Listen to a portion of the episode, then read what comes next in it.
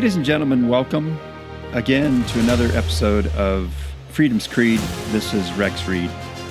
I'm glad that you're tuning in today and look forward to uh, presenting another episode of this podcast. You know, one of the things that I adhere to is the idea that whenever you tune into a podcast, you don't want the host to spoon feed you. At least that's my philosophy. So if you're tuning in for me to spoon feed you, then you'll want to search podcasts under the heading Goo Goo Gaga. My desire is to get you to think, even to challenge the, the things that you think or the way that you think. I'm actually going to be talking about some things today that center around that principle, that idea of actually thinking about things and really contemplating the choices that we make. Because it seems in a lot of ways today that young people are not being taught how to think, but they're being taught what to think. And there's a big difference between the two. In my view today, we're seeing some examples of what I would refer to as irresponsible use of freedom. For instance, uh, when people riot, uh, obviously we know that the right of the people to peaceably assemble is part of our founding documents. It's part of the Bill of Rights.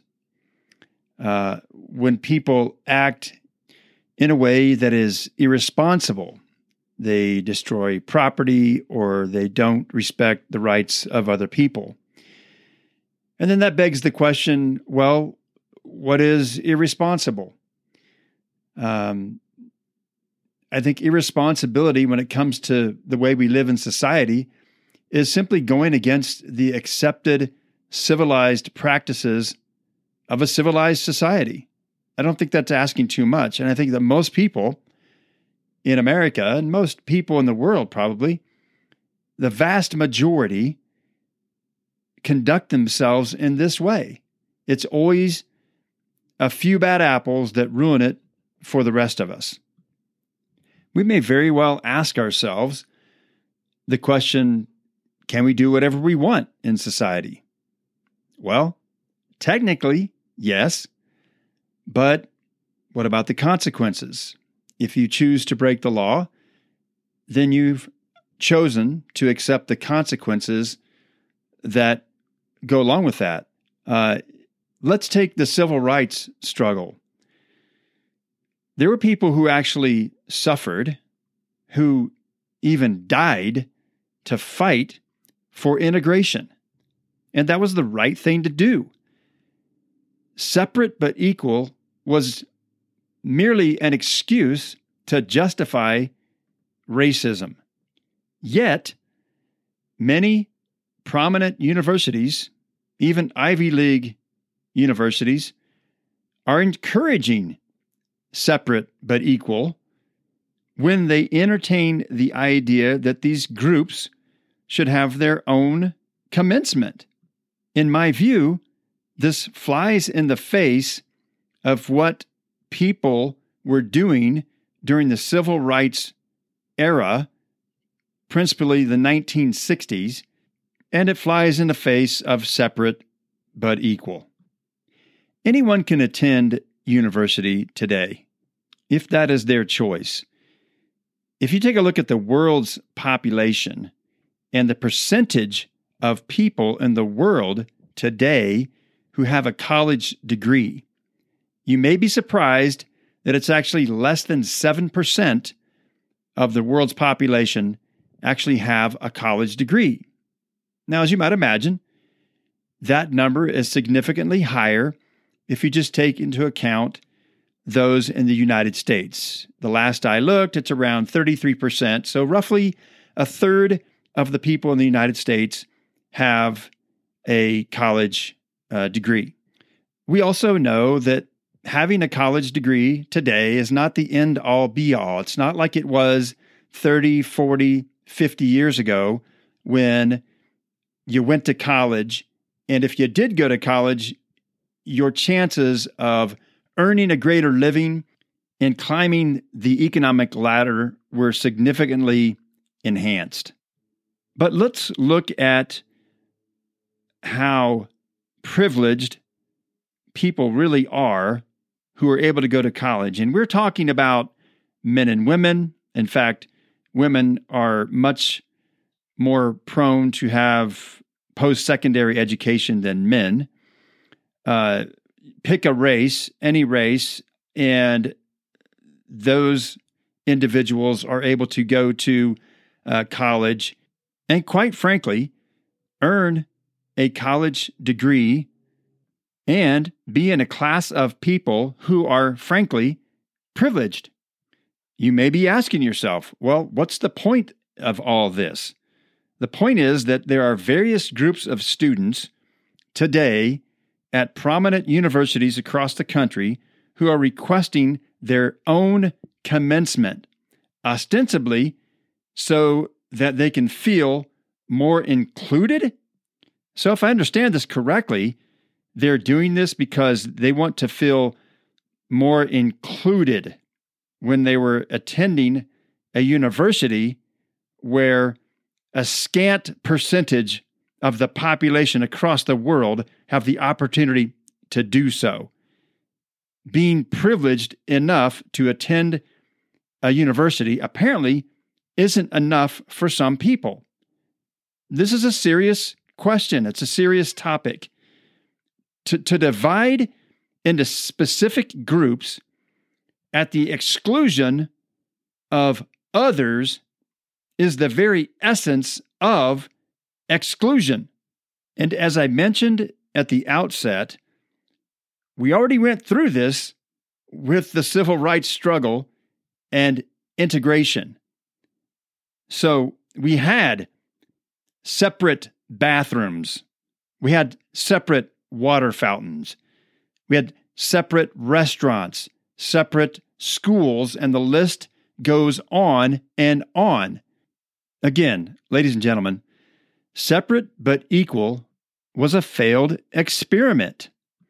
Black Americans suffered the most despicable and humiliating experiences imaginable. And that's not even the half of it. You're trying to tell me then that the people who suffered so much so that we can have and experience inclusion have to now sit back and look at people in college today who are saying that they need to have their own commencement because they don't feel included? This is hard for me to stomach. We're either going to have separate but equal, or we're not. I guess it just depends on who you're talking to and how they justify such actions. But for me, separate but equal should be shunned like a terrible virus. We have universities, big tech, and other corporations in America that we're seeing make strident efforts to, I'm just going to say it, indoctrinate, air quotes here, pale skin tone people to acknowledge their guilt, their fragility, and inherent racism, as if it is some kind of twisted payback to the slave masters of a foregone era. It makes no sense, people. I will hammer this fact as much as I have to hammer it. There is no law, there is no action, there is nothing that can be done in America today to make up for the inhumane treatment and murder of people from the slave era. It's not going to happen. So, what do we do? You can answer that yourself, and you, in fact, should. But what I won't do is stand by and be lectured by someone who thinks that because of my skin tone that I'm somehow inherently racist. I don't buy into it and categorically reject it. And it's not because I feel guilty because of what I have done, because in reality, I haven't done anything to perpetuate this notion. And it's unfair to hold people accountable for something they have nothing, absolutely nothing to do with. And lest anyone be concerned, let me just say that to be sure, we should root out all legitimate forms of racism in our country.